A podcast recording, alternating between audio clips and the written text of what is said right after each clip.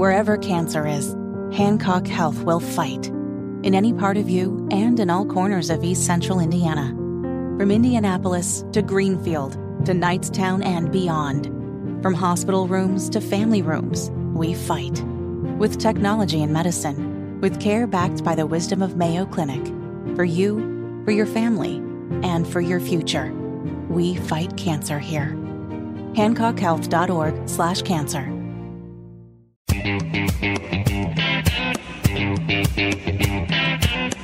Live from the heartland and the crossroads of America, it's Tony Katz today. When someone is destroying themselves, don't get in the way. I mean, if, if you like them, get in the way. But if you don't like them, if you're not a fan, let's argue that they are your political opponent. Don't get in the way. Don't make don't change the story. Just let them destroy themselves. That's all I ask. I ask that we be a group of competent, cogent people. And when someone is ruining themselves, we let them do exactly that. What we should not do is this. The greatest president in my lifetime, she said. I will never run against him. Then she comes over to see me at Mar-a-Lago. Sir, I will never run against you. She brought her husband. Where's her husband? Oh, he's away. He's away. Where, what happened to her husband? What happened to her husband? Where is he? He's gone. He knew. He knew. But no, think of this. Think of this.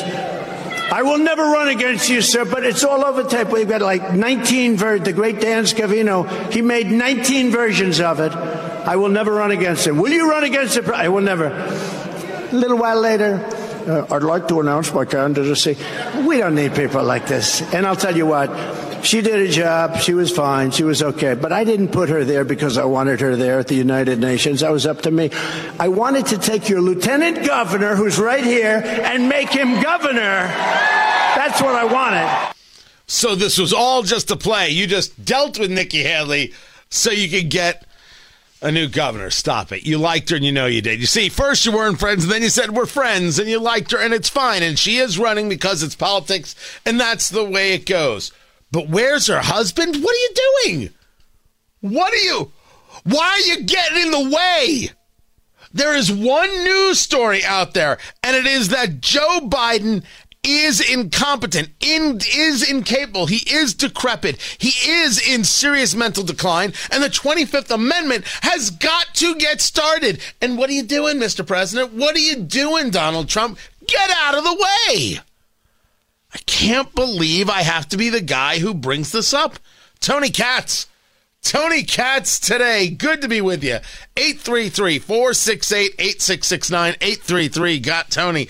That's where you get to be a part of the show. And of course, uh, check out uh, the live stream, Rumble or YouTube, wherever you get yourself a good live stream. Drives me crazy. I have said this about Trump 19 million times. Uh, the, the unenforced error, the self inflicted leg shot it's it's it's it's mixed martial arts. It's UFC. Very rarely does one leg kick take out a fighter.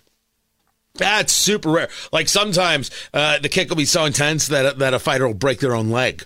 I, it's leg kicks freak me out. They they always have. Um, but it's rarely just one. It's the accumulation of leg kicks that do you in. The accumulation of leg kicks you keep getting that hit, you keep getting that hit, you cannot center yourself. And when and anybody who's ever thrown a punch, when you're throwing the punch, it is about how you're able to move those hips. I, I don't know if they would call it torque, how you get around. It, it, you may have some arm strength, but it's nothing if you're able to put the weight of your body into it behind it and really get the full the full punch going. You need to be able to have your legs in order to do that. You need to be able to have uh, the, the stance and, and bear the weight. Leg kicks take that away from you. Getting hit with leg kicks again and again and again and again eventually takes away your ability to punch, and nothing has happened to your arms. It's all connected. I uh, equate leg kicks to self inflicted wounds. I hate self inflicted wounds. And I think this is one of them. What are you getting in the way for, Donald Trump? Get out of the damn way. Do not, do not, do not be the story when the story is so destructive to the guy you're running against.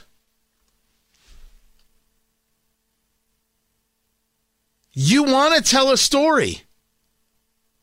And you're, you, you, you may you may argue, Tony, uh, Trump's not running against Nikki Haley. It's Nikki Haley. Uh, she's down 30 points in, in South Carolina, and she isn't going to make a comeback for 30 points. Point granted. I'll give. Why create any other story? Why not force Democrats to be able to have conversations, force them into having conversations like this one? Um, so I think that's a really interesting point that I hadn't heard. And I do agree that it is important to, like, norms are important, right? The reason we're so far along here is because norms have not been followed. I would say yeah. I don't think that Hur is a good faith actor. And I think that no. 345 pages of that show that. I mean, he's not a neurologist, right? If you want to weigh in on legal things, that's fine. But, you know, the idea, and again, to fault that's Molly Jong-Fast of Vanity Fair, who is ridiculous. Robert Hur, the special counsel, who referred to Joe Biden as an elderly man with a, with a nice elderly man with poor memory, describing how he couldn't remember when he was vice president. He could not remember within years the death of his son, uh, Beau Biden. Well, he's not a he's not a neurologist. You don't have to be a neurologist to notice that somebody has lost their step. You don't have to be a neurologist in order to say that guy's not okay. I don't have to be a biologist to know what a woman is. I don't need to be a neurologist to know whether or not my grandpa's doing all right. Isn't it better that we're having this conversation regarding Joe Biden's incapacity, meaning we're focused on the subject that matters? We're focused on the fact that this man is incapable. He's mentally incapable of doing the job. He can't stand trial, but he can be president. How in the world does one engage that conversation in a rational way? That's what we should be talking about. No, instead, we're having to talk about Trump and his going after Haley's husband. Haley's husband, by the way, is serving in the military. Why are you asking where her husband is? Now, it's not like Haley responded well. Donald Trump had a rally today. And in that rally, he mocked my husband's military service. And I'll say this Donald, if you have something to say, don't say it behind my back. Get on a debate stage and say it to my face. She, she, she just missed the whole damn point. Get on a debate stage. What what is that going to do? If you want to go after Trump for having his own mental issues, you say Donald Trump doesn't know my husband's serving in the military? Doesn't he know that my husband is serving so he can say dumb things like that on air? He doesn't know that, and you go after him. Why doesn't he debate me? That is a boring boring argument. Talk about missing your moment. You don't you don't even get to seethe properly, Nikki Haley. Good gosh. Say he didn't say it behind your back. He said it in front of thousands of people in South Carolina. Even when you're given the opportunity, Nikki Haley, you screw it up. That is stunning. I hate the unenforced error. I hate. it's it's it's like Madeline Kahn in Clue, seething, burning flames out of the side of my face. Um, it drives me nuts. But maybe nothing is crazier than how people took Trump's conversation regarding NATO nations paying their fair share, or really just what they owe. They asked me that question. One of the presidents of a big country stood up and said, Well, sir, uh, if we don't pay and we're attacked by Russia, will you protect us? I said, You didn't pay? You're delinquent? He said, Yes, let's say that happened. No, I would not protect you. In fact, I would encourage them to do whatever the hell they want. You got to pay. You got to pay your bills. That was taken by people I like and people I don't like. Oh, I'm gonna try not to try not to curse on on on on radio. I'm pretty sure you don't get paid that way. I'm pretty sure. I'm pretty sure if I unleash, I, I don't get paid, and, and, I like getting paid. So I'm gonna try and find a way to do this. Hmm. Donald Trump did not state as a policy, I favor Russia attacking NATO nations and doing whatever the hell they want. That is not what happened here. Not by any stretch of the imagination is that what happened. Here's what happened Donald Trump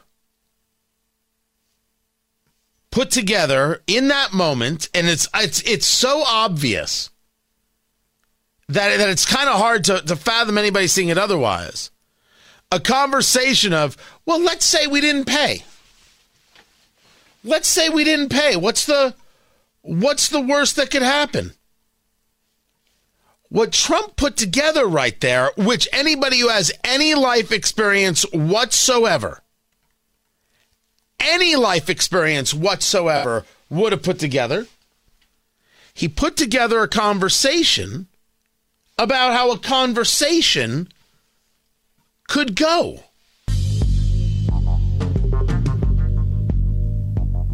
Tommy, so let's say I don't pay you nothings. Let's say I know you tell me I gotta pay. You're like, Paulie, you gotta pay. Well, that's true, Paulie, you gotta pay. You say to me, Paulie, I gotta pay, but I don't wanna pay. I don't wanna pay. And let's say somebody bothers me. Tommy, let's say somebody bothers me. What, what are you, what are you gonna do? You're not gonna protect me? You're not gonna protect me? Paulie, listen to me. Listen to me, Paulie, Paulie, listen to me, listen to me, Paulie. You got to pay for the protection. What am I going to do? What am I going to do? I'm not getting paid. How am I supposed to protect you? Something bad happens. Eh, you know, uh, these things happen. You know what I mean? It's gosh, jeepers. You know, if you had paid, you wouldn't have to worry. Wouldn't even be a question. Wouldn't even be a conversation. You wouldn't have to worry about these things. But you don't pay. I oh hey, I oh why? I don't. I don't even know. I don't. I don't know what could happen. I don't even want to think of. I don't even want to think of such a thing. That's such a terrible thought. I, I, if I were you, if I were you, I'd pay because I don't know. I don't know. I don't. I don't want to think about it the other way. That's what Trump is saying. That's as obvious as the day is long. That's what Donald Trump is saying. Anybody who thinks otherwise is out of their head. Do you think that that was Trump putting forth a theory that he hopes that Russia attacks other nations? If Trump had been president, the odds are that Ukraine wouldn't even have been attacked. So, what is the argument here that he favors this idea that somehow other nations should be attacked. It is so blank and ridiculous on its face, and I'm sick and tired of children. I'm exhausted by people who have zero life experience. People so desperate to go after someone, to engage the attack, they don't take a moment to say, wait a second, what got said here?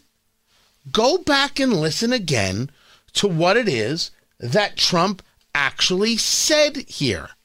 They asked me that question. One of the presidents of a big country stood up and said, Well, sir, uh, if we don't pay and we're attacked by Russia, will you protect us? I said, You didn't pay? You're delinquent? He said, Yes, let's say that happened. No, I would not protect you. In fact, I would encourage them to do whatever the hell they want. You got to pay. You got to pay your bills.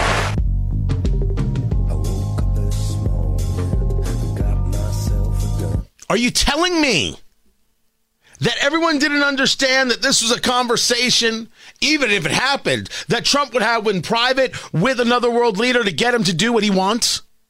What's the matter? You don't think that the United States has ever put the squeeze on someone before? You don't think the United States has ever engaged in trying to pressure someone before? Let's let's at least all grow up. Of course we have. Of course, that's what diplomacy is. Diplomacy is pressure. You, you're not going to pay. Best of luck figuring out that Russian onslaught. You know, those guys will just throw bodies at you. They don't give a damn. Oh, Putin doesn't care who dies. As long as he gets caviar, he's just keep throwing bodies right at. They're going to be flying like it's a Monty Python skit, just one right after another. You really think that's his policy? Let Russia do whatever the hell they want? Do you know how absolutely ignorantly stupid you have to be to believe that? That isn't what he said. When he talks about Nikki Haley's husband, I think it's the dopiest thing he could do. Make Joe Biden the story, Joe Biden's incompetence the story, Joe Biden's lack of mental capacity the story, and look at all the progressives desperate. They'll lie, they'll do anything to somehow get you to believe that Joe Biden's fine. He's not fine. They're more interested in power than they are in the country. That's who they are. Don't get in the way of us noticing that. Be somebody who says you guys should notice this. Don't make it about yourself. Don't be cute. Don't be special. For the love of God, let Joe Biden lose. Just win by letting him lose. But I'm going to have so called intellectuals on the political right saying this is what Trump said, this is his policy on Russia. It's it's so ignorant that somebody would actually think that's what he meant, based on what he said, and you just heard it, that it boggles the mind. Man, I, I the, the, the self inflicted wound or ignorance, which one is worse? Oh, no, wait. Sometimes they're the same. I'm Tony Katz.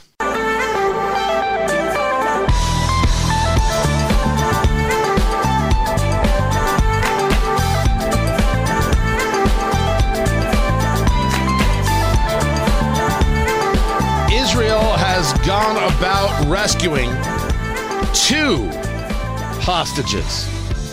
And of course, all you hear about is how 67 Palestinians are dead. Those are numbers from Hamas. The Gazan Health Ministry is Hamas. I'm not listening to their numbers. People who can't get running water to their citizens. People who will put children up as shields to protect their missiles. All of a sudden, they've got perfect numbers on how many people are dead and how many are children, how many are women, and how many are civilians? No. It's a fraud. It's a lie. Tony Katz. Tony Katz today. Good to be with you. Uh, Special forces entering a building in the center of Rafah. Two hostages guarded by Palestinian Islamist Hamas forces were kept. This, according to the story from DPA International. First civilian hostages that Israeli soldiers have been able to free since October 7th. And people are infuriated. My gosh, this is just another example of war crimes by Israel. Oh, I see it everywhere. War crimes. All of this stops when Hamas is destroyed. See, some people think that this stops when Hamas gives up the hostages. I think there's an opportunity for that. Me, I wouldn't stop until Hamas is destroyed.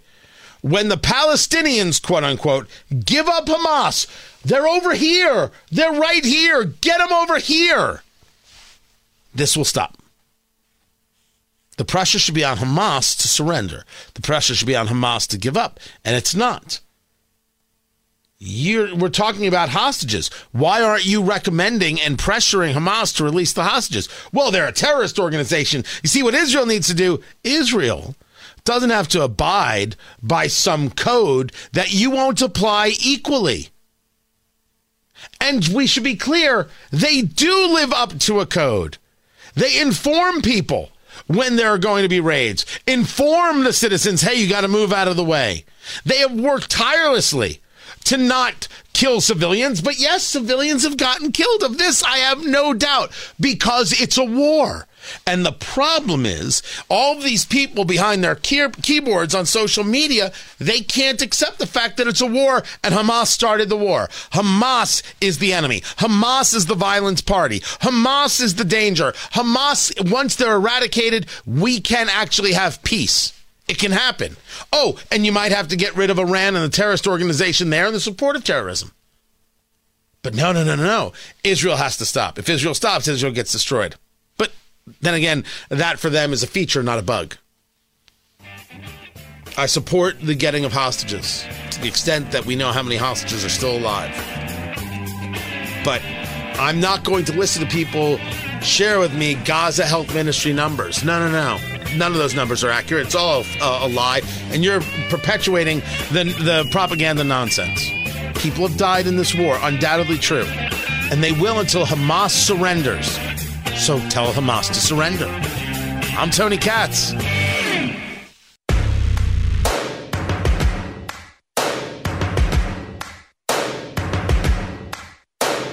First I'ma say all the words inside my head. I'm You have to accept the fact that incrementalism has a value. I I sometimes think I'm the only conservative left who values this concept. Sometimes I also think I'm the only conservative left. Tony Katz. Tony Katz today. What's going on? Find everything at TonyKatz.com. It's that it's that I'm not a populist, and, I, am like super clear about it. And I think I think it might bother some people, and and the answer is uh, okay. It bothers you. Actual conservatism, actual principles, actual philosophy. It's it's why from the very beginning I, I've always said that there is nothing more non-conservative than never Trump. There is no more of a ridiculous, I'm full of crap concept that is the antithesis of conservatism than never Trump. You, never communism, totally a conservative principle. Never Trump, that's just silly. But I'm not a populist. I, I, I, I've, I've never been. I, you, you, the, the idea of going about something for some short term gratification as opposed to creating long term opportunity. That that that's never kind of made sense to me uh, politically. You are heading towards a goal, and sometimes you can only get what you can get in order to achieve that goal. This brings us to Congresswoman Cori Bush. The story here is that Cori Bush the representative from Missouri, uh, she she herself a, a race baiter. Uh, a talk about a nasty bigot. She was there in Ferguson telling us that hands up, don't shoot was a real thing. When Michael Brown was never a real thing. Michael Brown was not a gentle giant. Michael Brown attacked a cop and broke his orbital socket, tried to grab his gun. That's who Michael Brown is. And if you don't trust me, you don't take my word for it. It's not my words. It's the words of the Eric Holder Justice Department. Cori Bush has turned this into a career in Congress. Cori Bush is down 22 points in the latest polling, and you're like, man, 22 points in that area of St. Louis. Who's this Republican she's running against? No, no, no, no. This is a primary. This is a primary, and she is down 22 points to a Democratic challenger. This, kids, is the way. This is exactly the way it has to happen. Not in every case, but in some cases. If if if I could, I would try and convince the people of that area of St. Louis to vote for a conservative. Can't vote for a conservative, vote for a Republican. Can't do that. Let's vote for a libertarian. In some cases, the libertarian before the Republican. If I can't do that, what are my options? Keep her? No, my option exists that why don't we vote for a Democrat that is that if if we could just avoid the whole race baiting bigotry, wouldn't that be great? What if we could elect a Democrat? We're going to disagree on abortion. We're going to disagree on spending. We're going to disagree on a host of things. But they don't believe uh, that Israel should be destroyed. And they don't think that anti Semitism on college campuses is something to cheer. What if we just started there? What if that was just the baseline? Just a little bit better. What if They had concerns about uh, firearms, but they didn't think the Second Amendment should be eradicated. What if that Democrat exists? Uh, they, they used to, and we used to call them Democrats. Now they're now they're uh, radical progressives. You don't always get what you want. So why not take steps towards making it at least a little bit better? And why is this such a such a problem? This is a different conversation than recognition that, for example, uh, Mitch McConnell may have to go. You do not have to put up with Mitch McConnell. He does not have to be the leader for forever. He might not be the guy anymore. And you say to me, well, does it does it make sense to to uh, re- re- replace him? And and and who else is going to really herd those cats? And the answer is, well, you better have a plan. Kevin McCarthy didn't have to be speaker. My issue was not even removing him. It was that there was no plan after removing him. And that's nonsense. Have a plan. So you removed him. You then took three weeks of doing nothing, which, okay, I'll accept doing nothing, but you did hurt your own brand. You then bring me Mike Johnson, who so far, when it comes to spending bills, has given me nothing that Kevin McCarthy would not have given me. We are not better off as a party, and we wasted time and we lost capital. Oh, we lost people. We lost Kevin McCarthy. Of course, you got rid of George Santos. So you didn't do anything. But it was the populist play. Got to get rid of McCarthy. The hell is this? It was the wrong play. It was the wrong play. There was no timing to it. Big hot mess. You want, of course, the victory, and you want maybe uh, some people might call it the purity. Sure, I mean if, that, if that's the way somebody thinks, it's not the way I think. But I get that it might be the way somebody thinks. Okay, but I can't get the populist no, I'm sorry, the conservative in in in this area of St. Louis. I can't get it.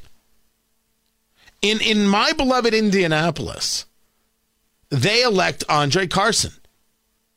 Andre Carson is amongst the leaders in showing their disdain for Israel and, and their Jew hatred, in my view. And I'm not I'm not alone in Indianapolis. Finally, Jews are coming out of the of the woodwork to discuss this. I was just first. I was alone in the so-called Jewish community of Indianapolis. You know, I'm Jewish. Alone in this conversation, nobody was with me. Why in the world are you inviting Andre Carson to events? Why in the world are you sitting with him? Well, Tony, we have to have a seat at the table. What table are you talking about? That guy hates you. Look at what he does. He has a friendship and will not con- condemn Louis Farrakhan. He has a friendship with Louis Farrakhan, who refers to people like us as termites. What are you doing? I had been on this subject for years in Indianapolis. Finally, people who privately would agree are now publicly speaking out. Private agreement is, is one of the most upsetting things in, in, in the world. It's it's awful. I don't want you to agree with me privately. Don't whisper to me that you love it, although I get that some people they're in jobs, they can't really speak out. Plenty of these people are in a position to speak out. They just don't want to have to take the heat. Don't whisper to me that you like it. Don't do it. Start speaking. Because now when you, when you whisper to me, now I charge. No. Don't whisper to me. Make a donation to my new PAC where we're going to fight these people. I figure that way I can raise a whole bunch of money and we can actually get something done.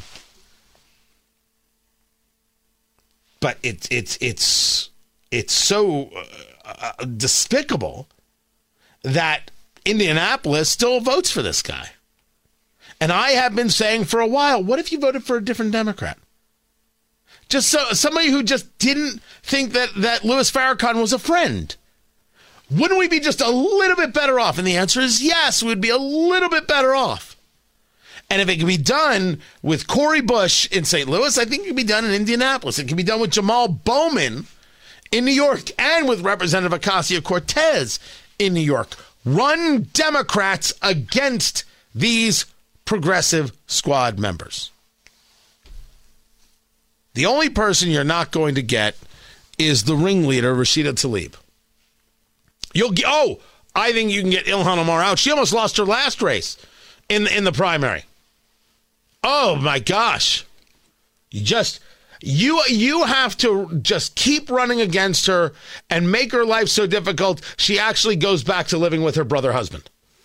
Wait, no. Can I get a ruling on that? No, yes. Is it I thought it was the brother and it was a fake marriage. Is that not? All right, somebody get back to me on that and we'll get a we'll get a ruling.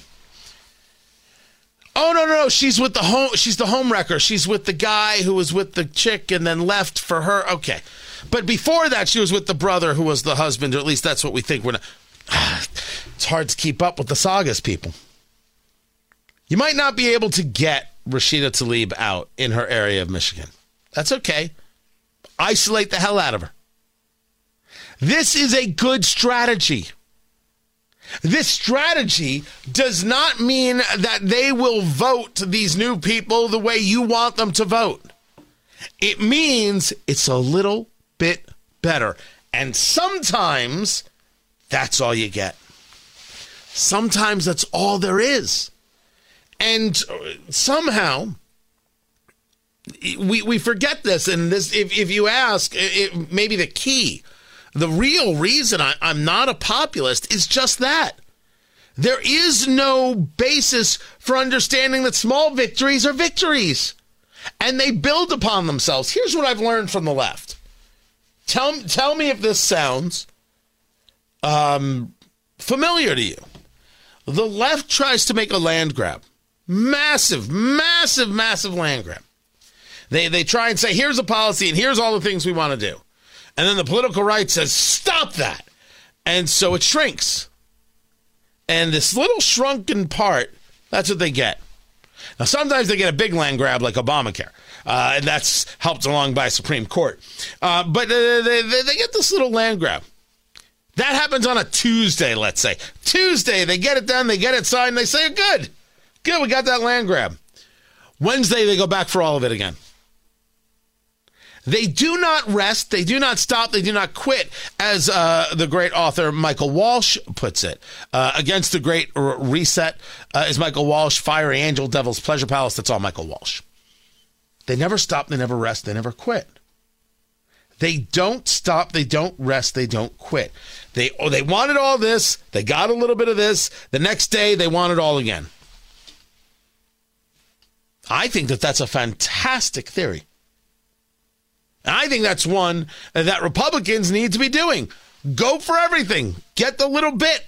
Next day, go for everything again. Do not stop. Do not rest. Do not quit. Do not stop. I this election season, a lot of people, I mean, everybody's focused on the presidency, and I get the point. There's a lot of drama and madness within that. Senate and House, please. Governor's races, please. I want to control the Senate and the House. And every single week, I want to be putting another piece of legislation out there. Now, usually I'm not a big legislation guy. Less is more. But the legislation could be to get rid of other legislation. The legislation could be to get rid of regulations and slashing these kinds of things to make life easier on Americans and get rid of the bureaucracy and get rid of the cumbersome paperwork and all these things that cost us money and time two things you do not want to waste. Every week, something new. Every week, something new. Every week, a press conference. This is the most important subject we have ever come up with, ever. And then the next week, this is the most important subject we've ever come up with, ever. Ever. And then the following week, this is the most important subject we've ever come up with, ever. Every week, every week, every week, every week. You're going to have to create something called an editorial calendar. Do it the way they do it. They have taught you. Now just go accept the learning. And part of that learning is little baby steps. A little bit here and a little bit there. Over time, you can quite literally move the center. Because that's what they did. Remember, there was a right and there was a left. And then the left kept moving further left. And you know what they did when they moved further left? They brought the center along with them. The center did not stay, the center moved because the left kept moving further left. So therefore, de facto, the center had to be recentered, and that recentering was always to the left. Little victories can bring that back. Little victories are good.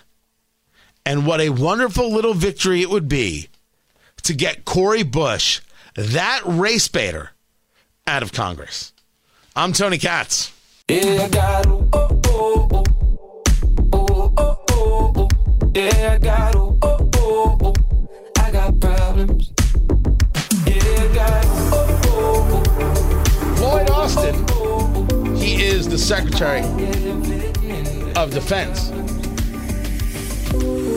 And he, uh, I'm still playing my music. Sorry about that, guys. Tony Katz, Tony Katz today. Wait, is it still playing? Hold on, how do I get it to stop? Ah, there we go. That was super creepy. Lloyd Austin is uh, in a hospital. He's the Secretary of Defense. And at least this time, they figured out how to tell everybody. Secretary of Defense Lloyd Austin has been hospitalized at Walter Reed for a bladder issue. At about 5 p.m. yesterday, he transferred the functions and duties of his office to his Deputy Sec- Secretary, Kathleen Hicks. The White House, Congress, and the Joint Chiefs were notified of this issue. Ah, at least they're getting that part better. They actually told people that, hey, he's going to be out for a while. Um, I'm going to get a little more into this uh, later. Uh, I certainly wish the man well, but this is a a, a bladder emergency, uh, which uh, it can happen and sounds awful. Are we sure we were given the story in full about his health? It was a cancer diagnosis and getting treatment, and then then he he very oddly said, uh, "I'm a black man, and so therefore I didn't share everything." I, I don't. I don't know if it's about sharing it with me, but you certainly have to tell the president of the United States where you are. Your staff didn't tell. Nobody. Did. I'm- sorry. That's just.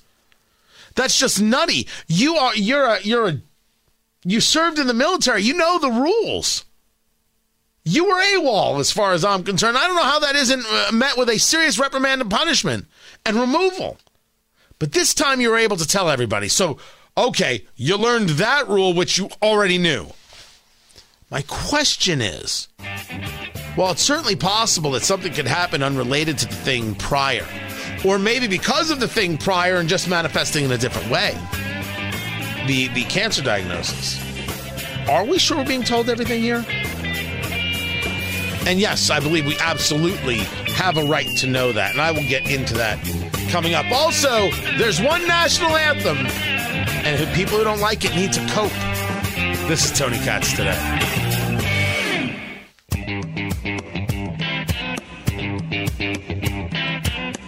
Live from the heartland and the crossroads of America. It's Tony Katz today. Lift every voice and sing till earth and heaven ring. Ring with the harmonies of liberty. Those are the starting lyrics uh, from uh, James Weldon Johnson. I believe I've got the author right. Lift every voice and sing. It was a poem written in 1900. And very often, um, this is uh, thought of as the black national anthem. And allow me to state for the record there's no such thing. No such thing as a black national anthem or a white national anthem. It's the United States of America, there's a national anthem. As a matter of fact, if you believe in anything else, well, that's pretty strange. Tony Katz, Tony Katz today. It's good to be with you. There are people desperate for you to believe something else. So much so that at the Super Bowl, uh, the Chiefs won 25 22 in overtime. Great, wonderful, terrific. Is it over? Good. You saw this. This is uh, the. Uh, this, uh, Fox News ha- had the story, and it's how Steve uh, Cohen, who uh, we refer to here as KF Steve, Steve Cohen, uh, the guy who actually brought Kentucky Fried Chicken onto the floor of the House because I don't know Trump was a chicken or something like that. It was it was pretty nonsense. He is upset with fans of the Super Bowl who did not stand for lift every voice and sing, which he referred to. And by the way, I am not afraid of words. I am quoting the congressman who put out uh, on X very, very few stood at the Super Bowl for Lift Every Voice and Sing, the Negro national anthem, not a pretty picture of Super Bowl crowd. Okay. Let's take a moment to take a, a step back and ask ourselves what we're looking at here. There are some who see the idea of lift every voice and sing as this idea of a black national anthem. And clearly, uh, Congressman Steve Cohen is one of, of those people. That somehow, in the NFL world of end racism, uh, and it takes all of us and all the other sloganeering uh, that, that that they do. Um, this is a very important uh, bit of bit of messaging. It's very very important that that they engage this level of outreach. Um, I believe this to be uh, a wholly dangerous proposition. And I would say so about any song that isn't the national anthem being thought of as some group's national anthem. There's no such thing as a black national anthem. There is the national anthem. Because if there is indeed a black national anthem, you're saying there is a nation within a nation. No, there could be cultures within a nation, there could be uh, affiliations within a nation, but we are all Americans. It is one nation under God, indivisible. I don't know if I have to repeat the words to you, Congressman, but I'm happy to do it. It is one nation. And the thing we should be striving for is to be Americans. Why are you, Congressman Steve Cohen, striving for segregation? Because it's exactly what you are striving for. It's like this this this post that I got. Jim Crow laws didn't allow black people to sing the national anthem with white people, uh, so uh, uh, they made their own. Lift Every Voice and Sing is 121 years old. Cope, first of all, if 1900 and it's 2024, it's 124 years old. But I don't want to have to do math for you.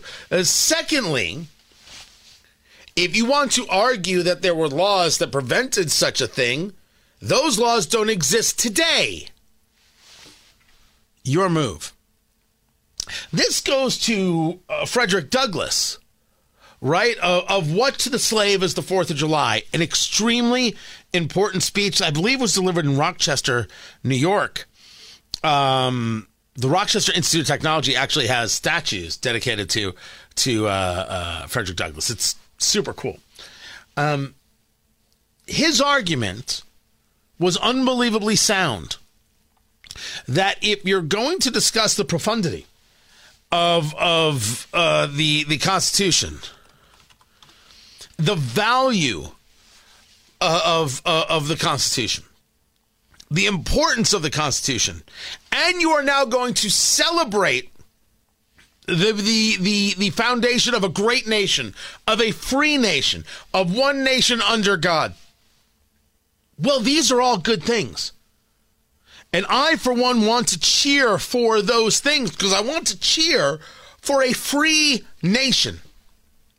I want to cheer for a nation that lives under this Constitution that provides and ensures, I should say, and enables the rights uh, that exist to us by nature and nature's law. But Frederick Douglass's point was clear. How could the slave possibly cheer this? When it doesn't apply to them. Thus, of what to the slave is the 4th of July is unbelievably profound. It is not profound when it is shared like a half a roll of toilet paper underneath the stall at the local Arby's among social media pseudo intellectual types who think that, aha, This is why the 4th of July doesn't matter. First of all, it's not 4th of July, it's Independence Day when we discuss it in the vernacular, because that's what it's about. And secondly, the conversation that Frederick Douglass was having was about getting the nation to recognize that we're missing a moment. We actually believe in freedom, but we are not living up to it. What the hell, folks? As opposed to today, where there is no slavery, and there has not been in a century. Certainly, we have to be people who look at history. Certainly, we have to recognize the failings of the political left since that time and take a look at what it took uh, to bring us through the 60s of the 1960s and into today. Certainly, we should be people who are studied and steeped in history, including things like the Tulsa Race Massacre, which is barbaric. But one does not get to a more perfect union if one is proactive in supporting segregation. And that is happening all over the place from the political left. An active, proactive support of segregation. So much so that you now have members of Congress advocating for it. Referring to something as the national anthem for not all of America, but part of America. This is a Democratic congressman stating clearly that if you are not if you are black, somehow you're not actually part of the country. This is not somebody standing up for people. This is somebody stepping on their damn neck. Why in the world do we have to even think that that's not the case? We have to explain this to people? This has to get explained? All right. I, I, I didn't I didn't know I'd have to uh, explain it. I, I, I had no idea that I'd have to explain it.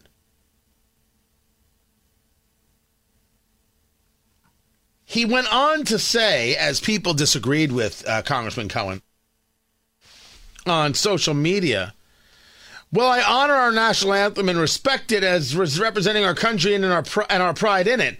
However, if you look at the history and some of the verbiage, it does relate to slavery and not in a questioning manner. Oh, we're getting into the. Th- are we getting into the third verses of, of the of the uh, Star Spangled Banner now? I I I, I got to admit I'm not prepared to bring that to you because I didn't realize how unbelievably daft Congressman Cohen is. And this is, you ask why I'm not a progressive. The answer is simple. Look what it does to the brain. Look how it destroys. Look how it ruins. Look at how it, it decimates. Never mind the mind, but the soul. There is no way to be one nation if we think there are multiple national anthems. Just can't be. There's just no there's no practical way to make this happen. And and let me state uh, for the record, I'll have this conversation anywhere. Invite me to a black church. I'm going to have this exact conversation. Your church, your synagogue, your mosque, your college campus, your boardroom. I'm going to have this conversation. The room is going to be filled with all different types of people. I'm going to have this conversation without an ounce of fear. Why would I have any fear? To think that we should be a nation of two national anthems is madness and a divided, segregated society. Why would we be in favor of this? Yet we see it all the time. Ah, black students should be with black teachers. Black patients should be with black doctors. You actually uh, concordance is how it, it gets uh, discussed. You see this now all the time. You see, there need to be safe spaces where no one who looks a certain way is allowed. It is there needs to be dorms that are only this and not that. I have no issue with groups and affinity groups. If there's a black college, I think that's fine. If there's a black uh, uh, fraternity, I think that's fine. If there is a black business owners guild, I think it's fine. I think you can have anything. Although I think someone who tried to create a white business owners guild might find themselves having an issue. Um, I, I have no problem with it. Just like in the same way, I had no problem with, uh, for example, uh, Jordan Peele. I've discussed this before. He wants to make movies that have all black casts because he's seen these movies with with with white casts. He wants to see them with a black cast. Go make your movie. I don't tell people how to make movies. I don't tell them how to make movies. That's why I think when the Oscars say, well, in order to be nominated for Best Picture, you have to have someone like this and someone like that and someone like this and two of those and six of those and three of those. Give me some of those naked lady tees, a couple of those uh, pens. It's it's Caddyshack. It's it's Rodney Dangerfield in the pro shop. It's not that's not the way you do things. It's not how you choose what's uh, the best movie of the year because it it it picks and chooses based on some, you know, one from column A, two from column B mathematics of whether or not you have the proper amount of diversity. That doesn't make any sense. That's valueless. It's that is again this push towards a segregated society. Does the the does does the singing of the song matter? Well, I think it does. Nikole Hannah-Jones, who lied in, created, in creating the 1619 Project, the whole 1619 Project is a fraud, said um, uh, the Star Spangled Banner, quote, it was written by a racist enslaver who believed back, black people were inferior and fought abolitionists in uh, the, the, the court. And she then wants you to know that the white national anthem is already played. So here is this bigot, Nikole Hannah-Jones, pushing this idea, which again proves where I'm at because the society she wants is fully divided. Fully divided. Um, I don't think being fully divided is valuable. And certainly we have a national anthem and it is for everyone. But let's talk about the people who now want to push this idea. They want the division. Can we ask what we get out of that? If you actually think there should be a black national anthem, what comes next? What is the win? What is the victory? What is the result? What is the goal? What do you achieve? Where does it take us? Where what do we then aspire to? What do we then achieve? If this happens, the question for Nikole Hannah-Jones is what comes next? And you realize very quickly that, A, there's never an answer for this because the answer is not to get to what's next. It isn't to achieve up, it's to devolve down. If you were to actually do something this maddening and actually believe in something this maddening, you would be really codifying the idea of a divided America. And that's pushing the idea that we should divide, that we should split up, that we should splinter, that we should break, that we should not think of ourselves all as Americans, but rather as these groups. This is part of the hyphenization conversation. I'm Mexican American, I'm Italian American, I'm Greek American, I'm this American. No, you're not. You're American. That's the way it's supposed to work.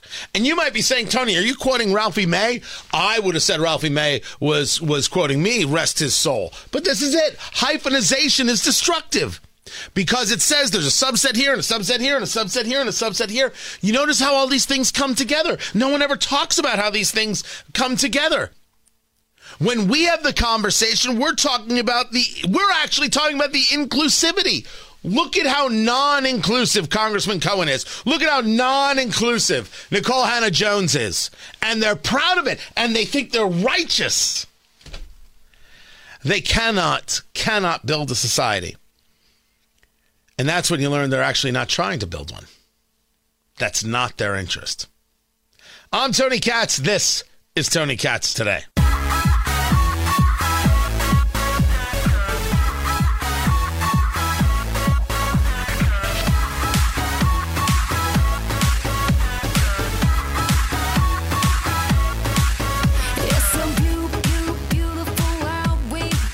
Right now, the Dow is up 222. NASDAQ is up 45. I saw that uh, uh, Bitcoin broke 50. And just a couple weeks ago, it was at 40. And no, I didn't buy any. Don't judge me. Don't. I'm, I'm okay. I am okay not being involved in certain things. May- Maybe I should be. Maybe you know, if I was a smart guy, it, it's it's fine. It's good. Tony Katz, Tony Katz uh, today. This is the story I love. This one makes me so happy. Jeff Bezos is going to save six hundred million dollars by moving to Miami. Because you have in Washington state a 7% capital gains tax on the sale of stock or bonds more than 250,000. So he's going to unload 50 million shares. That's how it's reported by CNBC. And it's best he's it's the picture of him walking with his is it the wife or is it the girlfriend, Lauren Sanchez? Can I say like like uh, so she works out a lot and she isn't afraid to show off the body and that's exactly why Bezos is doing it. And this guy went from the nerdy guy with his wife building this company to he's buff. You know, I, I'm assuming there's 9 million blood transfusions going on. I have no idea how the guy does what he does. But I don't know. Like like sometimes I look at a picture of her and I'm like her face is very um strong. I don't know. I just don't know. I just don't think it's for me. It's not a look I would go for. But teach their own. Uh, he is going to unload 50 million shares of Amazon before January 31st, 2025. And now that he lives in Florida, it's going to save him approximately, or at least they say $610 million. $610 million. Does anybody think that the state of Florida would be better off with that money instead of Jeff Bezos? Washington State would be better off with that money than Jeff Bezos? How? How would anybody think that acceptable, possible, doable? This is a great conversation regarding taxation and the violence that it, that it is. Well, wait, taxation is theft, so how can it how can it not be violent? De facto, if it's theft, it has to be violent.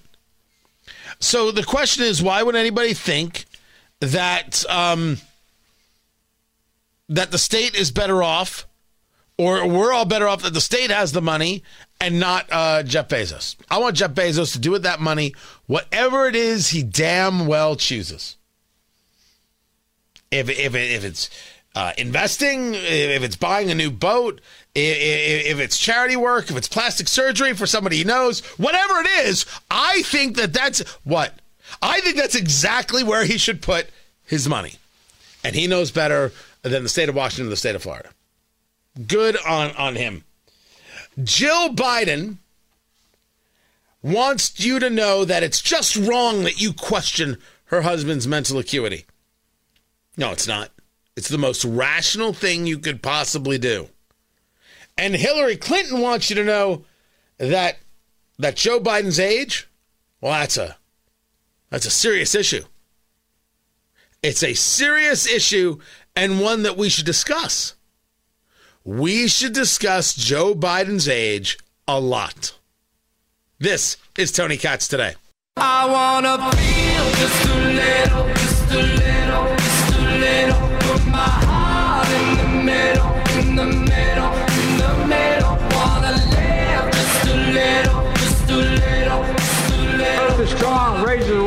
wages are, rising, inflation is down. In fact, the costs have fallen from, from a gallon of gas to a gallon of milk. We know prices are still too high because of what I call greedflation and shrinkflation. That's Joe Biden. He wants you to know the prices are too high, and he wants you to know it's because of those terrible companies. Did you see him that that video before the Super Bowl? Disgusting.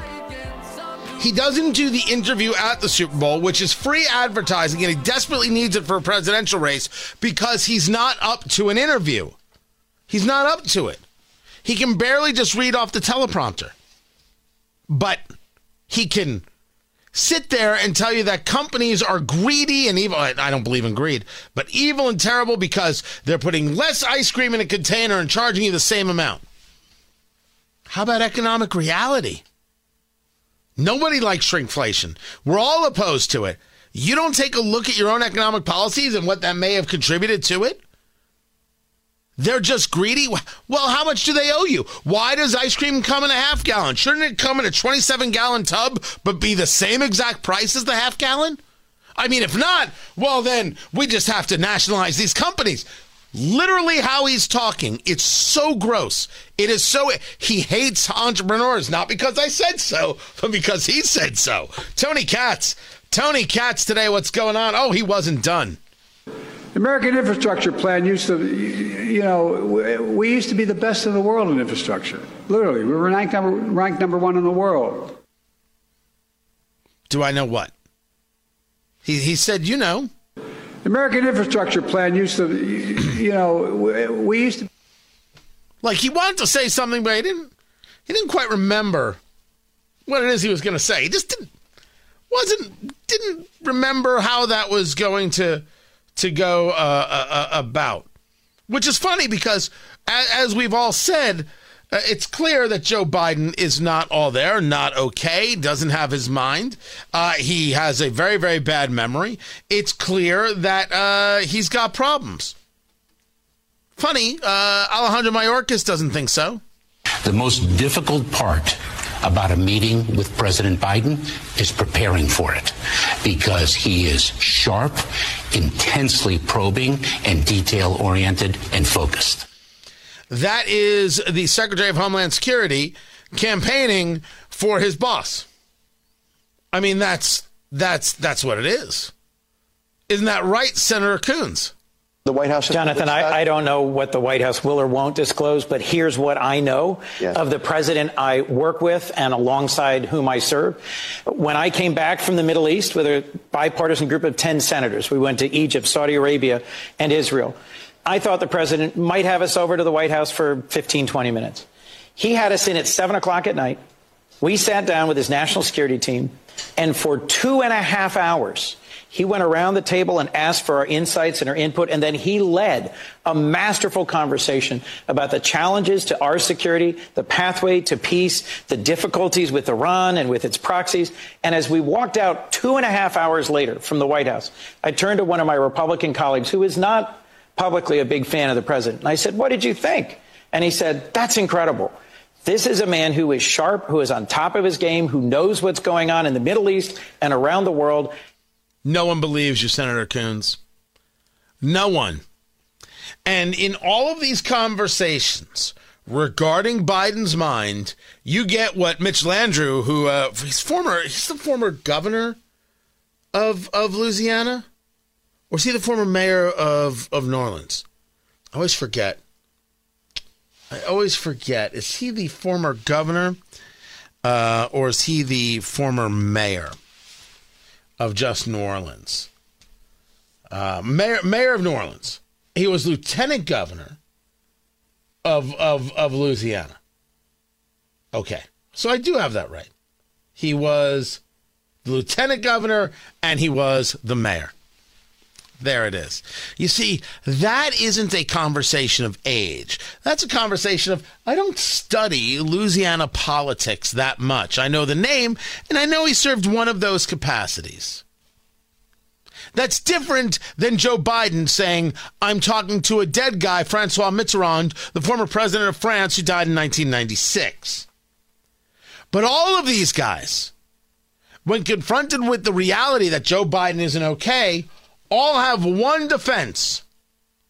But Trump. Well, let's just say two things. This this election is going to be about two men, but really two different visions for the country. President Trump just the other night uh, confused what day of the week it was. He is confused who the leader of North Korea and China are. He's confused the leaders of Hungary and Turkey. By the way, Speaker Mike Johnson was on the other day, and he confused Iraq and Iran. Um, and of course, President Trump doesn't know the difference between Nancy Pelosi and Nikki Haley. And oh, by the way, last night President Trump saw fit to basically dump on Nikki Haley's husband, who is serving in the military right now because he has. Never mind that part of it, which you've already heard, I'm not happy with. All of the things that Mitch Landrieu just stated are reasons not to vote for Donald Trump. But if those are reasons not to vote for Donald Trump, then it's certainly a reason to get Joe Biden away from the button. You can't let him be in charge. He's not cogent. It's not safe, you weirdos. Why are you acting like it is? It's not safe. But they cannot go a, a, a moment without saying, but Trump. But Trump is a ridiculous statement, one of, of weakness and truly a pathetic nature. But Trump says, I'm unwilling to debate, but rather my feelings must be expressed. Your feelings, not you, I shouldn't say you, their feelings are crap. Your feelings are ridiculous. Your feelings show you to be a beta male. Your feelings show that I can only hope you don't procreate because holy hell are you going to raise some terrible kids and it's not their fault that they're never going to know of having a mind and a soul and thinking of things logically. Instead, they've got this hyper emotional freak as a parent who can't get over the fact that their loving candidate is simply incapable of doing the job. So instead of dealing with that reality, they scream, but Trump. Pathetic stuff. Jill Biden has added to this. Jill Biden is angry because of what it is the special counsel did, trying to earn uh, political points talking about the death of her son, Beau Biden. That is not what happened. That is not what happened. The First Lady lashing out because the special counsel,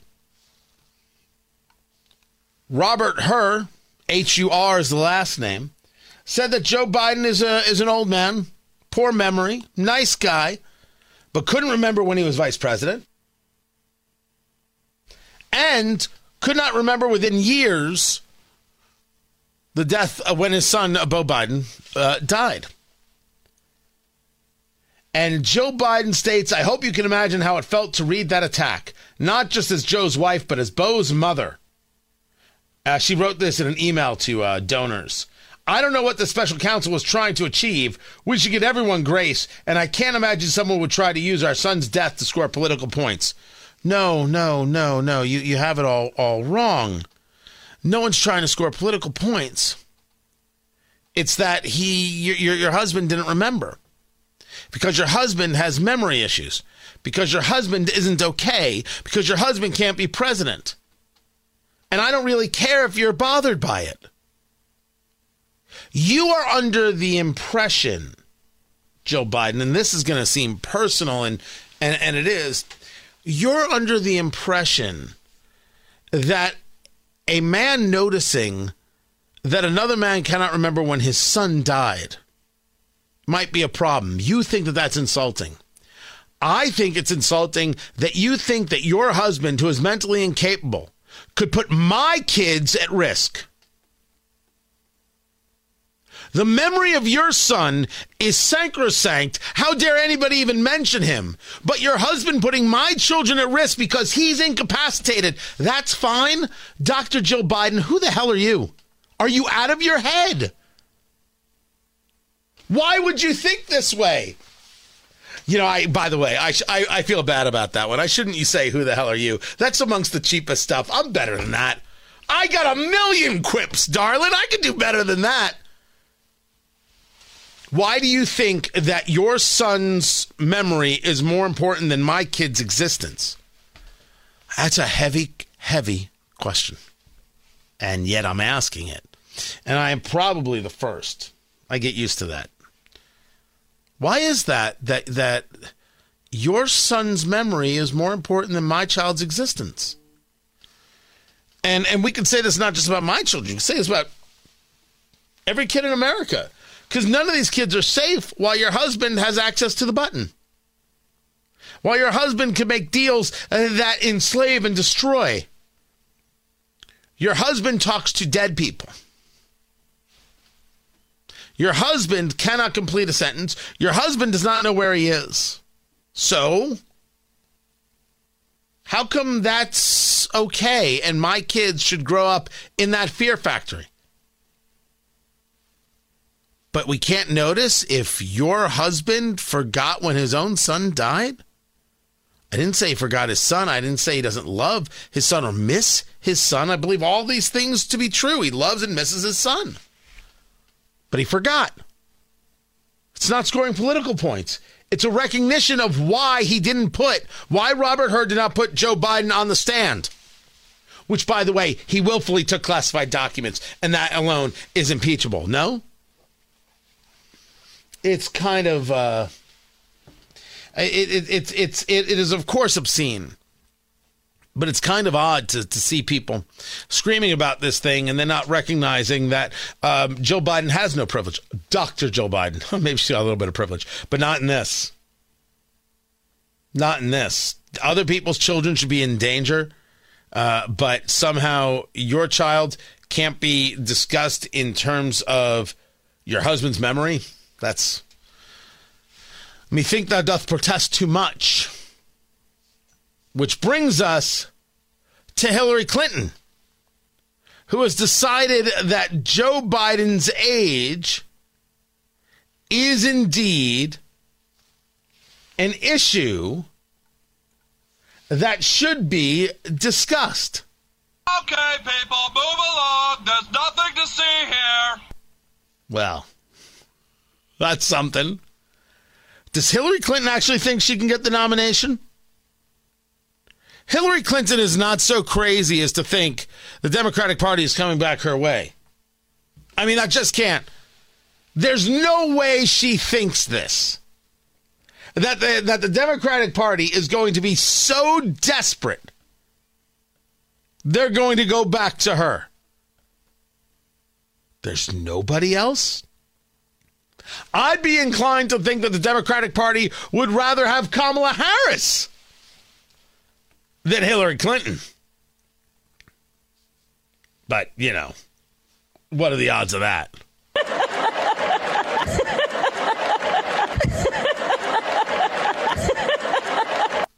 I rest my case. I'm Tony Katz. This is Tony Katz today.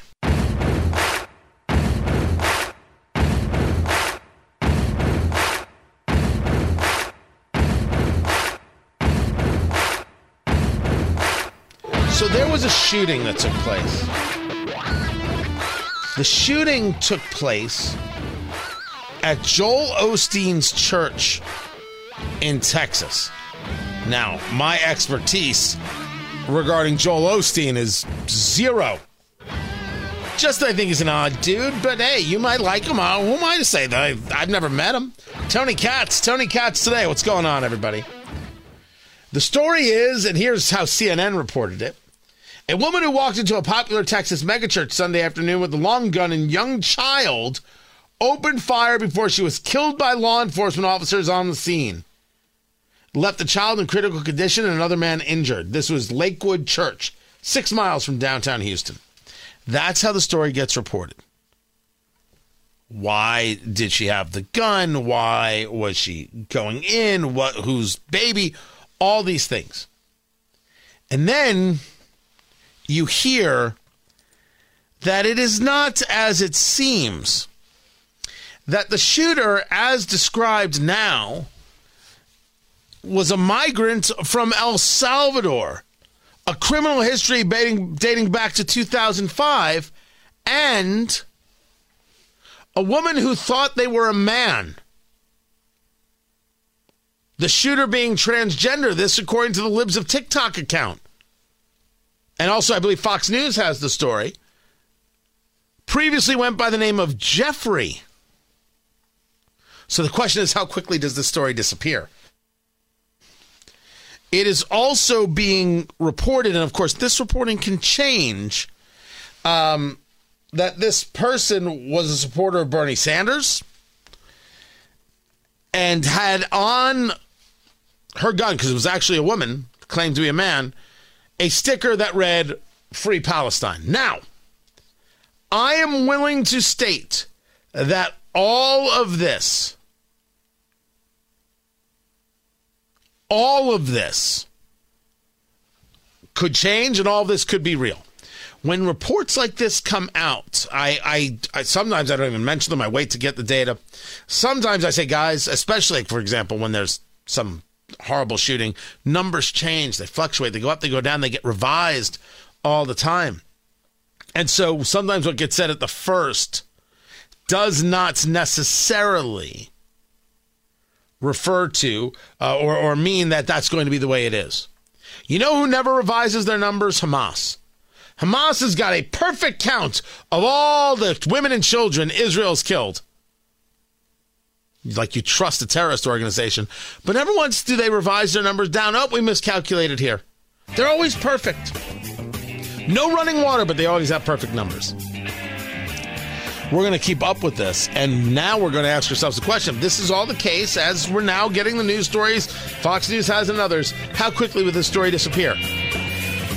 How quickly will the news not talk about somebody who has a mental disorder engaged in a shooting?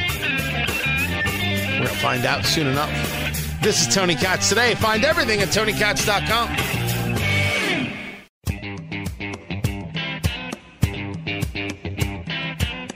Live from the heartland and the crossroads of America, it's Tony Katz today.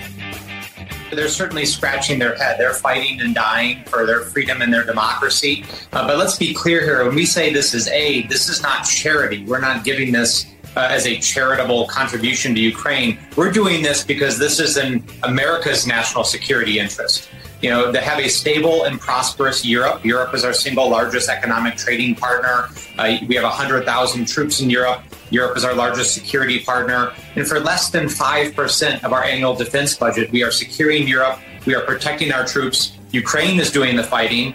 They have destroyed over half of Russia's military. And oh, by the way, over half of this money actually goes directly to American workers and American businesses uh, who are building the weapons and equipment that we're sending to Ukraine. So this is actually a really good deal. Uh, and you know the rest of the world and certainly a lot of Americans know this is a good deal. That's why we have to get it over the finish line.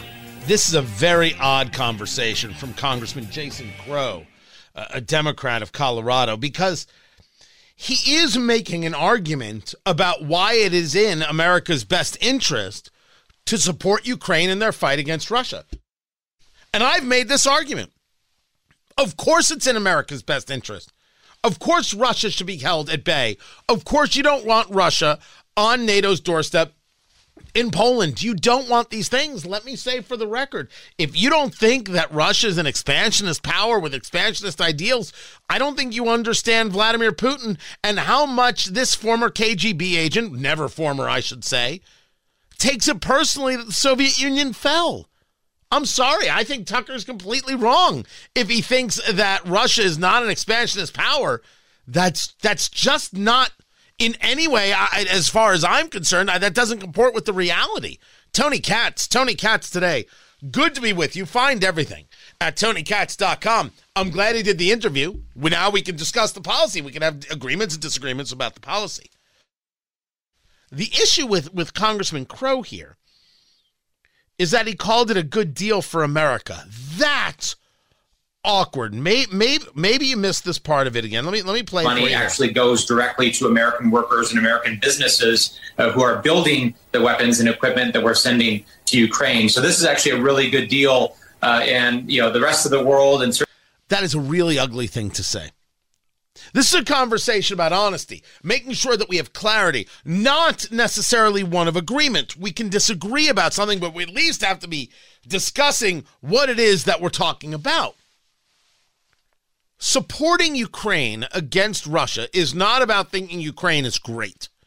I don't think Vladimir Zelensky is great. I don't think the nation of Ukraine is great. I haven't thought about Ukraine eh, eh, until the last, you know, basically eight years. Ukraine has never come up in my head. I didn't realize how many people were members of Congress themselves or had family members making money off of these countries like Ukraine. Holy cow, I missed out on a lot of loot. That's honesty. Trump making a phone call? Not an impeachable offense. Joe Biden absolutely positively, without question, trying to influence things for his kid and $4 I think that happened, and I think this proves it. Um, I remember going over convincing our team, our others, to convincing us that we should be providing for loan guarantees. And I went over, I guess, the 12th, 13th time to Kiev, and uh, and I was going supposed to announce that there was another billion dollar loan guarantee. And I had gotten a commitment from Poroshenko and from uh, Yatsenyuk that they would take action against the state prosecutor, and they didn't. So they said they had they were walking out to press conference. Said, "No," I said, "I'm not going to, or we're not going to give you the billion dollars." They said, "You have no authority. You're not the president." The president said, "I said, call him." I said, "I'm telling you, you're not getting the billion dollars." I said, You're not getting the billion. I'm going to be leaving here. And I think it was, what, six hours? I looked, I said, I'm leaving in six hours. If the prosecutor's not fired, you're not getting the money. Well, son of a bitch. got fired. And they put in place someone who was solid. Sure. Sure. I think that that audio needs to get played all the time, maybe daily, as a reminder of what actually took place in Ukraine and who actually was involved in some very, very dirty activities. I have no illusions about Ukraine at all. I simply believe that it is better off that Russia is not allowed to advance because I have no belief that Russia plans on stopping. That's not who Putin is. He is a murderer, he is a thug, and he is a liar. These are the realities. You don't like the term thug? Pick another term. Go right ahead. Still factual but it's good for us because we get to sell them the weapons? That's what Congressman Crow just said there. Oh, by the way, over half of this money actually goes directly to American workers and American businesses uh, who are building the weapons and equipment that we're sending to Ukraine. So this is actually a really good deal it's a good deal that we send these weapons because our people are getting paid. The spending is not a good deal. We don't know necessarily where the money has gone. No one can keep track of anything. To say that it's a good deal is just is is to miss the forest for the trees. As as we often discuss, the left always overplays their hand. And they did it again on MSNBC Morning Joe, which used to be the intellectual show. By the way, I had people last week uh, commenting about Noah Rothman um, uh, being uh, very, very uh, respectful because I was not of Morning Joe because Noah used to be on on that show before they went nuts. Noah used to be on on, on that show as a, as a contributor, and now they have Molly Jong Fast to. Uh, that's her name, Molly Jong Fast, J O N G dash F A S T. That's her last name, and uh, oh a progressive's progressive. And if if you don't want Noah and you want her, well, you're you're telling us something. And so he was at least, you know, um, uh, respectful of of of Joe and Mika. And some people are like, "Is he crazy, dude? He's a decent cat. He's just a decent person. Leave him be." Uh, but this was uh, Morning Joe, Molly Jong Fast talking about Robert Hur, the special counsel who looked into Joe Biden and the classified documents where he was holding the classified documents, willfully had the classified documents, and said, I'm not going to charge him because he's an, an elderly man with a poor memory. He couldn't remember this. He doesn't remember when he was vice president. He he uh, he he could not remember within years when his his son Beau died. Oh, and Joe Biden's all upset about it. I'm not. I, I already discussed that. I'm not going to listen to her uh, even pretend to hold some level of righteousness on this subject. I want you to hear what Molly Jong Fast had to say. Um, so I think that's a really interesting point that I hadn't heard, and I do agree that it is important to like norms are important, right? The reason we're so far along here is because norms have not been followed. I would say yeah. I don't think that Hur is a good faith actor, and I think that no. 345 pages of that show that. I mean, he's not a neurologist, right? If you want to weigh in on legal things, that's fine. But you know, the idea, and again, to fault someone for saying they don't remember during a deposition, when we've seen people like Dr. Anthony Fauci say that hundreds of times during a deposition, that's what you're supposed to say if you don't remember because you don't want to be wrong. Let's be clear about something here. This is not an argument. This is a defense for your political ambitions. You do not have to be a neurologist to notice that grandpa isn't okay. Noticing that grandpa's not okay is why you take him to a neurologist.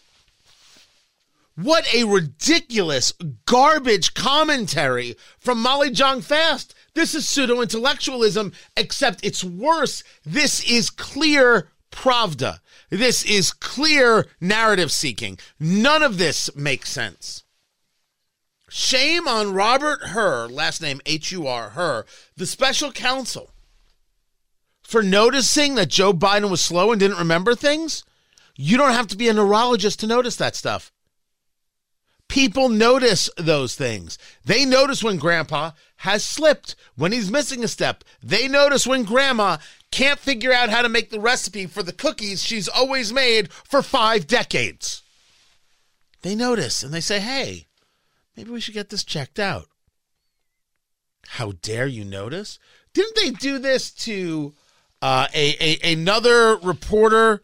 Um, was it was it? I want to say it was Sasha Burns wasn't she the one dasha dasha burns and wasn't she the one she's the one who lately has been super argumentative and has got the slick back hair it's been interesting um is that is she the one who said that biden had been slowing down and um and had gotten uh, uh, attacked for it Oh, she's the one who said about uh, John Fetterman that he couldn't respond to questions, and the left went crazy. The left went on a full attack uh, uh, about her. How dare you say this? But he couldn't answer the questions. He's better now. He's much better now. But then, then he wasn't. He could not answer the questions. He had no idea where he was. I mean, this this is uh, I, I actually have it. This this was that clip. We did find that in small talk before the interview without captioning. It seemed it was difficult for Fetterman to understand our conversation. You don't need to be a neurologist to say that. You just need to be normal. You need to be able to take a look at something and say, that's off. That's not right. What the left is asking you to do in this situation is to is to not is, is to go against your ability to recognize. This is Malcolm Gladwell's Blink. So the the book uh, Blink, uh, Malcolm Gladwell, uh, he wrote the Tipping Point. So Blink is, uh, I I always describe it this way. Uh, the the book is Blink: The Power of Thinking Without Thinking. So it goes to this idea that sometimes you know something and you don't know why. Um you you you you are are related to something or or you or you connect with something or don't connect with something you don't know why. And I think I think it's the beginning of the book. Um Blink is is about, you know, you you see a uh, an artist or or an art critic sees a piece of artwork and it's a famous piece of artwork but there's something off about it there's something wrong with it. They, they don't know what it is, but they know something isn't right. And then, you know, the art turns out to be a, a, a, a, a, a fake. How, how does the brain uh, recognize something, or how do you notice something is an issue, and then what do you do about it? Man, I hope that's a good way of describing what it is that that that's going on there. Some of the some of the theory there, but the the the point I make from this is you know when something isn't right. You have instincts, you have a gut, you have a, you have a mind. You're you're able to say to yourself, "Wait a second. Something is very very off here. There's a problem here. There's an issue." Do you really think you have to spend much time listening to Joe Biden to realize, ooh, that guy is old. Ooh, that guy is frail. Ooh, that guy doesn't speak well. Ooh, that guy doesn't make any sense. Ooh, that guy jumbles his words. Ooh, that guy is talking to dead people.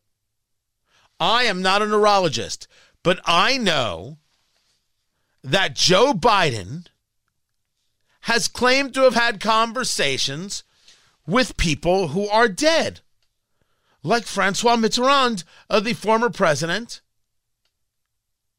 of, of France. You're asking me not to notice? You're asking me not to pay attention? You know, it's one thing if you say to me, okay, well, this is just a gaffe. When I said, uh, when I we pushed all these programs, I said I'm going to be a president for everybody, whether you live in a red state or a green state. It's red state or blue state. And you could say, well, that's just a gap. It's no big deal. Except he does a lot of these. It's every day with him. Every single day. And then he follows it up by saying he talks to dead people. You know, I, right, right, right after I was elected, I went to a, what they call a G7 meeting, all the NATO leaders. It was in it was in the south of England, and I sat down and I said, "America's back." And Mitterrand from Germany, I mean from France, looked at me and said, uh, "said, you know, why, why how, how long you back for?" Seems I'm the only person who focuses on the fact that it was an absolutely terrible joke. But the bigger story here is that Mitterrand died in 1996. He corrects himself between Germany and France, doesn't correct himself that he didn't speak to a dead person while he was president, because he didn't, unless he thinks he did, in which case I'm allowed to say that guy's not all right, and I don't have to be a neurologist to do it. I don't have to be a neurologist. This is the standard they throw up, but that standard is bunk. What they decide is, well, this is unacceptable or that's unacceptable. None of that is true. We should favor funding Ukraine because it's good for us because we get to make the guns? That's a weird thing to say. That is a weird argument, and you're allowed to notice that that argument is a bad one, and it's bad faith, and it's indecent. And the argument that Molly Jong-Fast is making on, on MSNBC with Morning Joe is an indecent argument. He's not a neurologist. No, he's not. He's just sharing with us what it is he observed. And it's what you've observed. Oh, he also observed that Joe Biden willfully had classified documents, willfully took them. Uh, and, and for that, I, I think there's enough there to go after the man, by the way. You don't need to be a neurologist, you just have to have a mind. And if Democrats had one, they'd be working on how they get rid of him for the good of the country. Joe Biden has to go. I'm Tony Katz, and this is Tony Katz Today.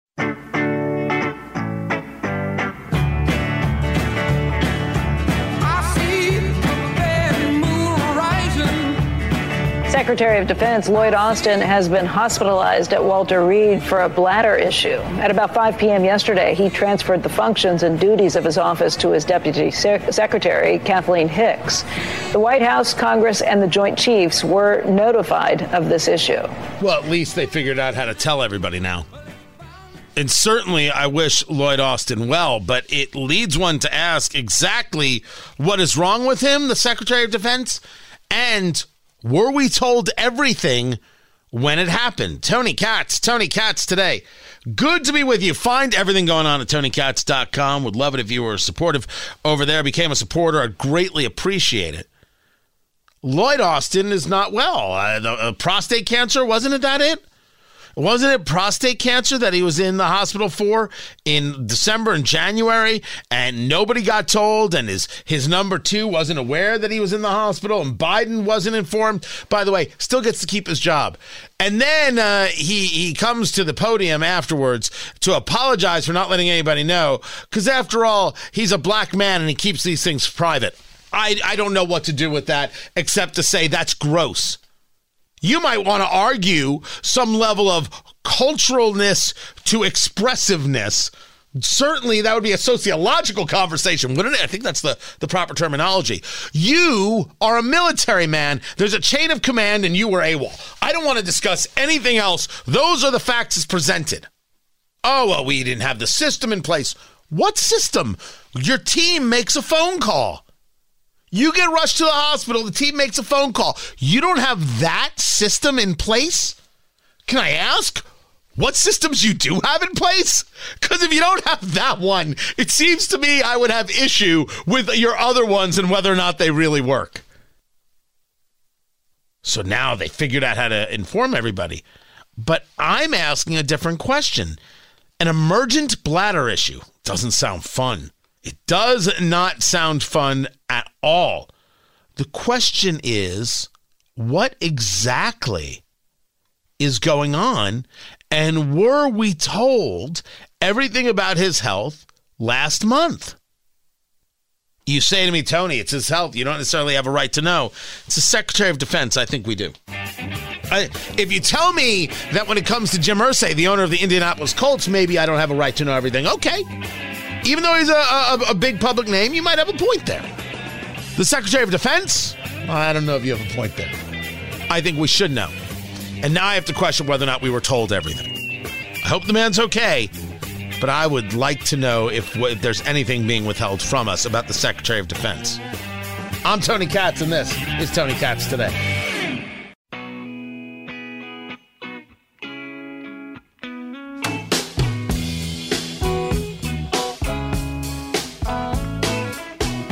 Proper way to describe it is as a three day infomercial. That's what the NBA All Star game is. Three days of focusing on Indianapolis, therefore focusing on Indiana, therefore an opportunity to reach people who don't think about the state, who don't consider it. Oh, I need some place to go. I guess I got to move to Texas. Why? Why?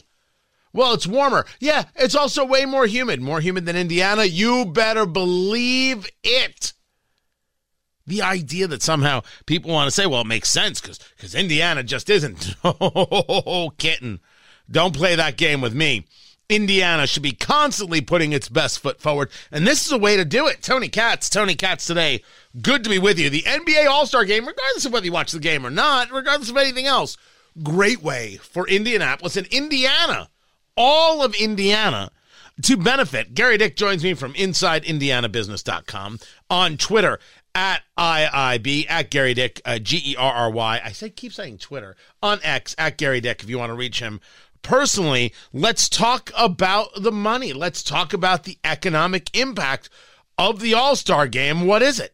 $320 million is the, uh, is the estimated economic impact of the All Star game. And you mentioned the delay. Uh, folks may remember it was 2017 when uh, Indianapolis once again doing what it does best and creating unique uh, experiences. Larry Bird drove an Indy car through the streets of Manhattan to deliver the bid for the NBA All Star game to the NBA headquarters.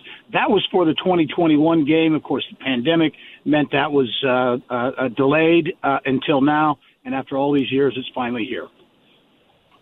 But what it means for the city is not just, hey, the bars are going to be full for a couple nights, the restaurants are going to be f- full for uh, a couple of nights. I-, I assume this host committee and, and, and those people who really do create the growth see this as exactly as I described it. This is an infomercial for Indiana and gets people to yep. recognize that we're here. Yeah, and, and that's you know I think that's a good way to describe it, Tony, an infomercial because this uh, is uh, uh, really putting the Indianapolis and the Indiana message out on the global stage. Uh, TNT has the broadcast rights for the game in the United States, but the uh, the, the, the broadcast is going to more than 200 com- uh, countries, 200 countries and territories, 50 languages they'll see Indianapolis uh, all spruced up and, and ready to go this weekend. So it's a great opportunity there. The other piece, and I mentioned Indiana, the Indiana Economic Development Corporation uh, is taking note of the fact that there are some 50 major corporations, uh, AT&T, Nike, Google, uh, who will all be here uh, in town, as well as site selection consultants, those people who go around the country for on behalf of companies and organizations looking for property, looking for places to invest. So this is an opportunity for the IEDC to get in the game and, and, and entertain and uh, expose some of these people who perhaps have never been here before uh, to what Indianapolis and Indiana are all about. Talking to Gerry Dick from Inside India, InsideIndianaBusiness.com on the X at IIB. Uh, there are some other stories uh, going on, and certainly uh, this this is is one of the big ones. I think that within this story about the All Star Game is that this was originally scheduled for 2021. I am actually wearing. Mhm. I had gotten access to one of the zip ups they had. It was. Uh, it says All NBA All Star 2021 Indianapolis. Like I've got one of those. I'm wearing it uh, as as we speak. I was a little chilly, people. That's right, a little chilly in the downstairs studio. And people forget that this was when the All Star game was supposed to happen. But in the three years that have taken place because it got canceled because of COVID, what ends up happening is that Indianapolis gets a much better bite of of, of the apple. They have a much better showing going on. Uh, describe the differences between 2021 and today. Well, uh, they're stark, and and I think uh, it's appropriate to bring it up because uh, you know you flash back uh, to that period of time. It was very challenging for Indianapolis, in particular downtown Indianapolis, and communities around the the country as well. Uh, today, a much different story, and I think part of the story. Tony, that will be told this week uh, as well as folks go out and uh, speak with corporations and other types of fo- uh, folks trying to drum up business, is the billions of dollars in projects that are now underway in downtown Indy, uh, including the 300 plus million dollar makeover of Gainbridge Fieldhouse, which is going to be on full display. Uh, what's planned for Circle Centre, the Indy 11 uh, stadium and that development, uh, Elanco, uh, multi-billion dollars of investment happening in downtown Indy. So a lot will be going on. I'm actually on my way to Gainbridge now, going to be speaking with uh, Pacers co-owner Steve Simon, uh, uh, who uh, uh, has some definite thoughts about where the franchise is, where he wants it to go as well. Uh, looking forward, that'll be on the show this week. And part of that uh, picture that I know the Pacers are very uh, intentional about is engaging, helping you engage downtown Indianapolis investment projects and those types of things. It's so amazing that this delay really did benefit uh, Indiana as a whole because it, you know you, you you got to finish up the construction that was going on at Gainbridge as they were remodeling the whole place, and then you got the whole uh, bicentennial Unity Plaza out there. Uh, I was I was actually walking by it the other day. It's nice.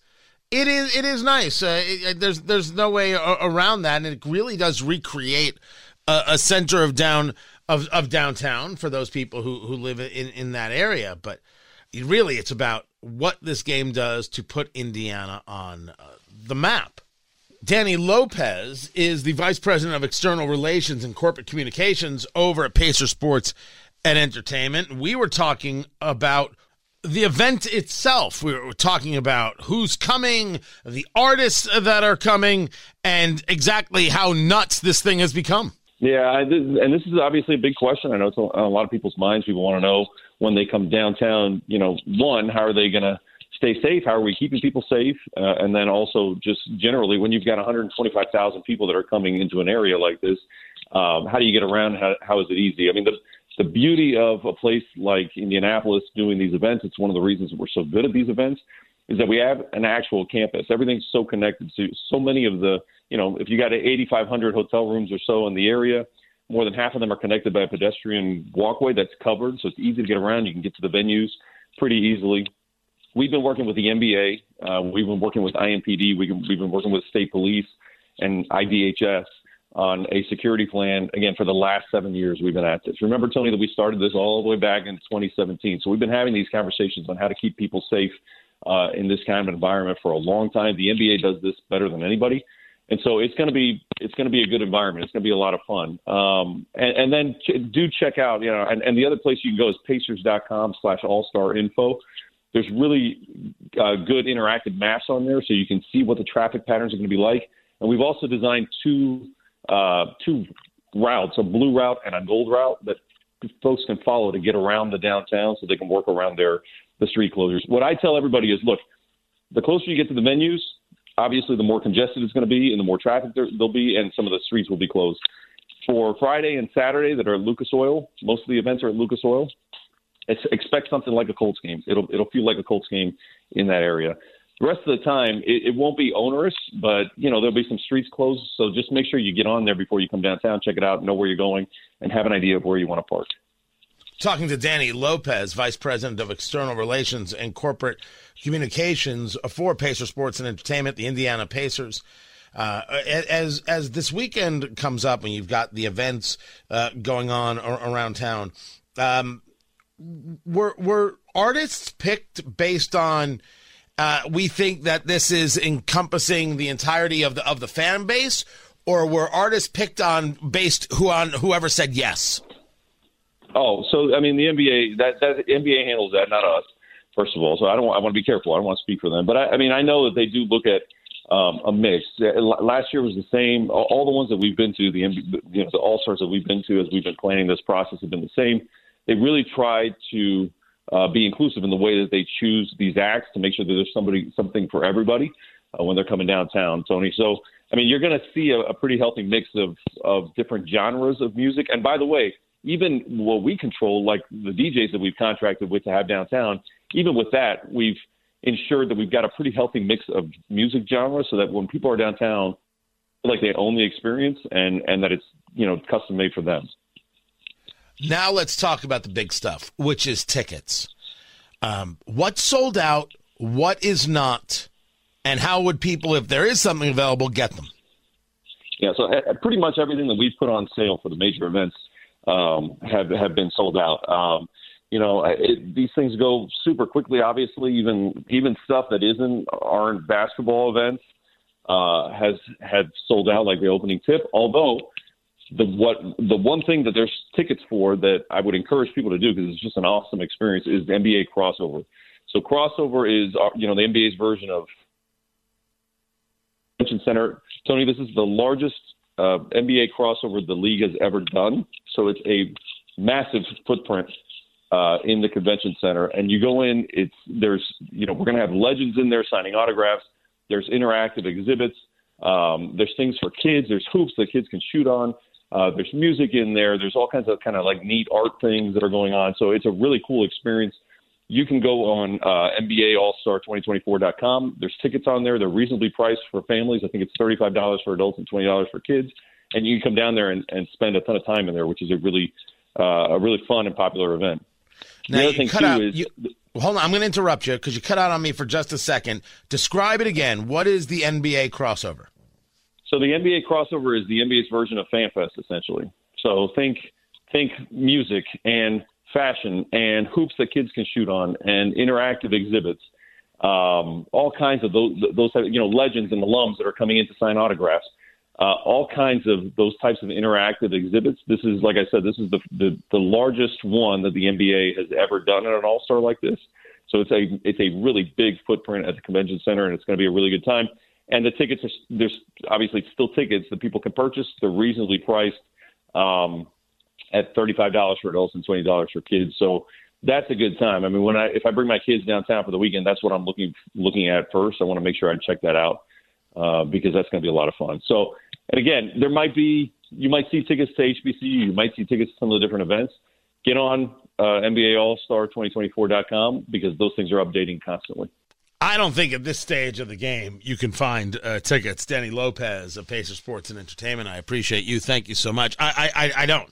I don't think you can find anything. But if you can, uh, God bless. If you can afford it, we should be friends. That's all. That's all I'm saying. I I had some friends reach out and like, hey, uh, you're in India. You're you're a celebrity. Can you get some All Star tickets? And I said, I don't think you understand what celebrity means because no, I'm not, and no, I can't. No, I am not, and no, no one is just getting the tickets. No one. It's just, it's just not happening that way. Eh, everybody is spending.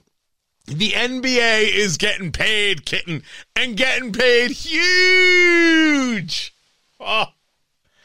Uh, uh, the the most important thing about this this weekend is uh, a, a, conversation of safety.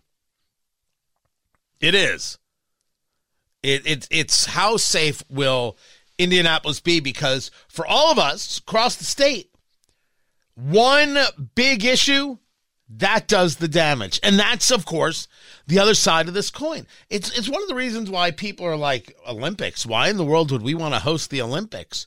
It, it went from something of, of massive prestige to massive headache. It's not worth it.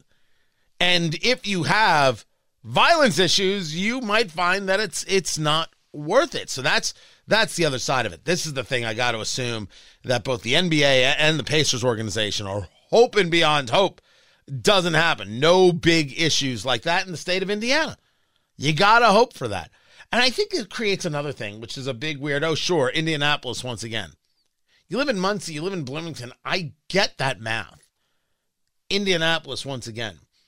It's it's why I I I shouldn't say it's why I argue. I want to say that I argue two things uh, in in in the same measure at the same time. First, uh, the idea that so goes Indianapolis, so goes the state. It's true because it is the capital, because it does get so much attention. You want it to be successful.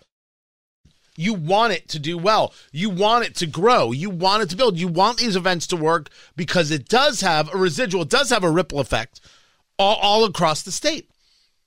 And it is why I always discuss that we need other cities doing well and thriving because Indianapolis needs competition because if it doesn't have competition, it rests on its laurels.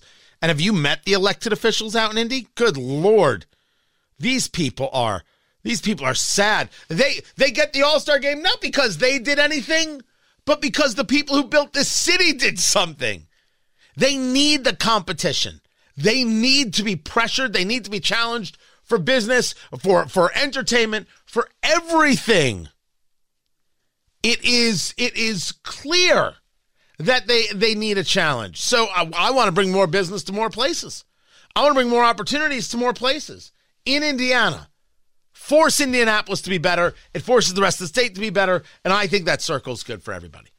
One man's opinion, one man's theory. I'm Tony Katz. This is Tony Katz today.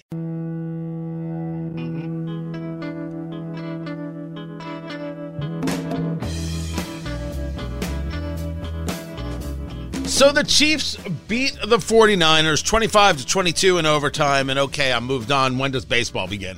You know how many times I've said in my life when does baseball begin? Never. I have never said when does baseball begin. I just don't want to hear any more about it. Tony Katz, Tony Katz today. Mahomes is unstoppable. It's three Super Bowls in five years. He's been in the league for six years. That's the ball game. We're done. There's nothing else to talk about. He is who he is. That's all there is to it. Nothing more, nothing less. So bring on baseball. I don't want to talk football anymore. The Lions couldn't beat the 49ers? Nonsense. The 49ers couldn't beat the Chiefs? Nonsense. The Ravens couldn't beat the Chiefs? Nonsense. The Bills couldn't beat the Chiefs? Nonsense. It's all nonsense. What am I supposed to say? I don't know. Maybe I just have an anti-dynasty thing. It's just it. I, I, find it boring. Maybe I'm not alone in that. It has it has zero to do with the Taylor Swift stuff. Zero, zero, zero to do with the Taylor Swift stuff. That part doesn't move me at all. All the people who are saying it's a psyop, these people are are ridiculous. The people who think that Taylor Swift uh, is a psyop are only uh, bested by the people who think that Israel trying to eradicate Hamas is a war crime. Oh, they don't stop with that nonsense. Hamas, when Hamas is destroyed, everything will be better. How come there's not pressure for Hamas to surrender, Hamas to give up? When does it start? Oh, no, no. Israel is guilty of war crimes. I was talking about this today. War crime. They get attacked. They they they go after the attacker. All of a sudden, they're bad people. They're just indiscriminately killing. It's it's so gross. These Hamas lovers are freaks. The PSYOP people are underneath that. Find everything at TonyKatz.com tomorrow, everyone. Take care. Life is full of things to manage your work, your family, your plans, and your treatment. Consider Kesimpta, ofatumumab 20 milligram injection. You can take it yourself from the comfort of home. If you're ready for something different, ask your healthcare provider about Kesimpta and check out the details at kesimpta.com. Brought to you by Novartis Pharmaceuticals Corporation. Life is full of things to manage your work, your family, your plans, and your treatment. Consider Kesimpta, ofatumumab 20 milligram injection. You can take it yourself from the comfort of home. If you're ready for something different, ask your healthcare provider about Kesimpta and check out the details at Kesimpta.com. Brought to you by Novartis Pharmaceuticals Corporation.